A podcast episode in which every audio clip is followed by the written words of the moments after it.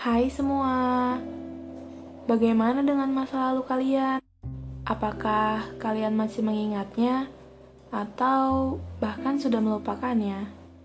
Bila saya masih mengingatnya, tapi ada masa lalu yang saya sedang coba untuk lupakan.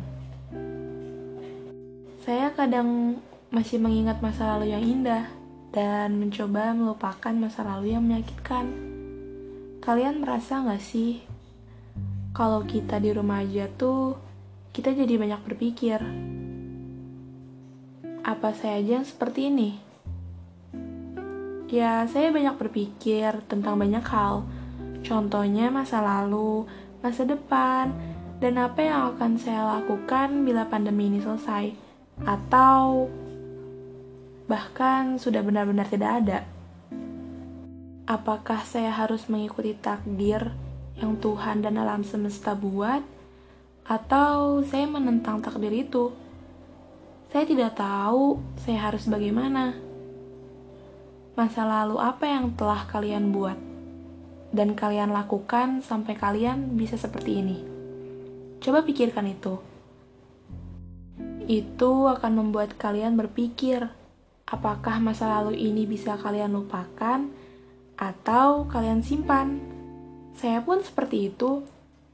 Saya sedang memilih masa lalu mana yang akan saya simpan dan yang akan saya lupakan. Tak semua masa lalu yang menyakitkan itu harus kita lupakan. Masa lalu menyakitkan yang pernah saya alami adalah ketika masalah datang begitu banyak, tapi saya tak mendapatkan jalan keluar dan jawabannya.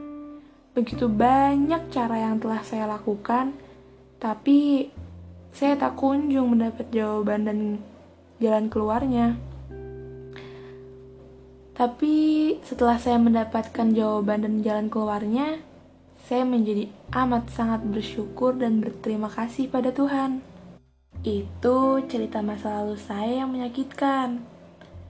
Saya sudah coba untuk melupakan masa lalu itu, bahkan sudah lama pula saya tak mengingatnya. Tapi di saat seperti ini, saya tiba-tiba kembali mengingatnya.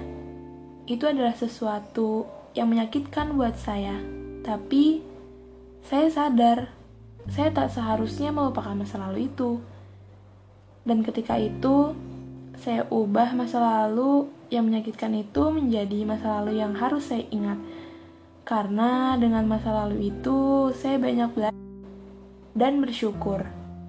Karena bila saya tak mendapatkan masa lalu yang seperti itu, mungkin ketika saya mendapatkan masalah yang lebih besar lagi, saya tidak akan kuat dan mungkin mencoba untuk bertindak bodoh.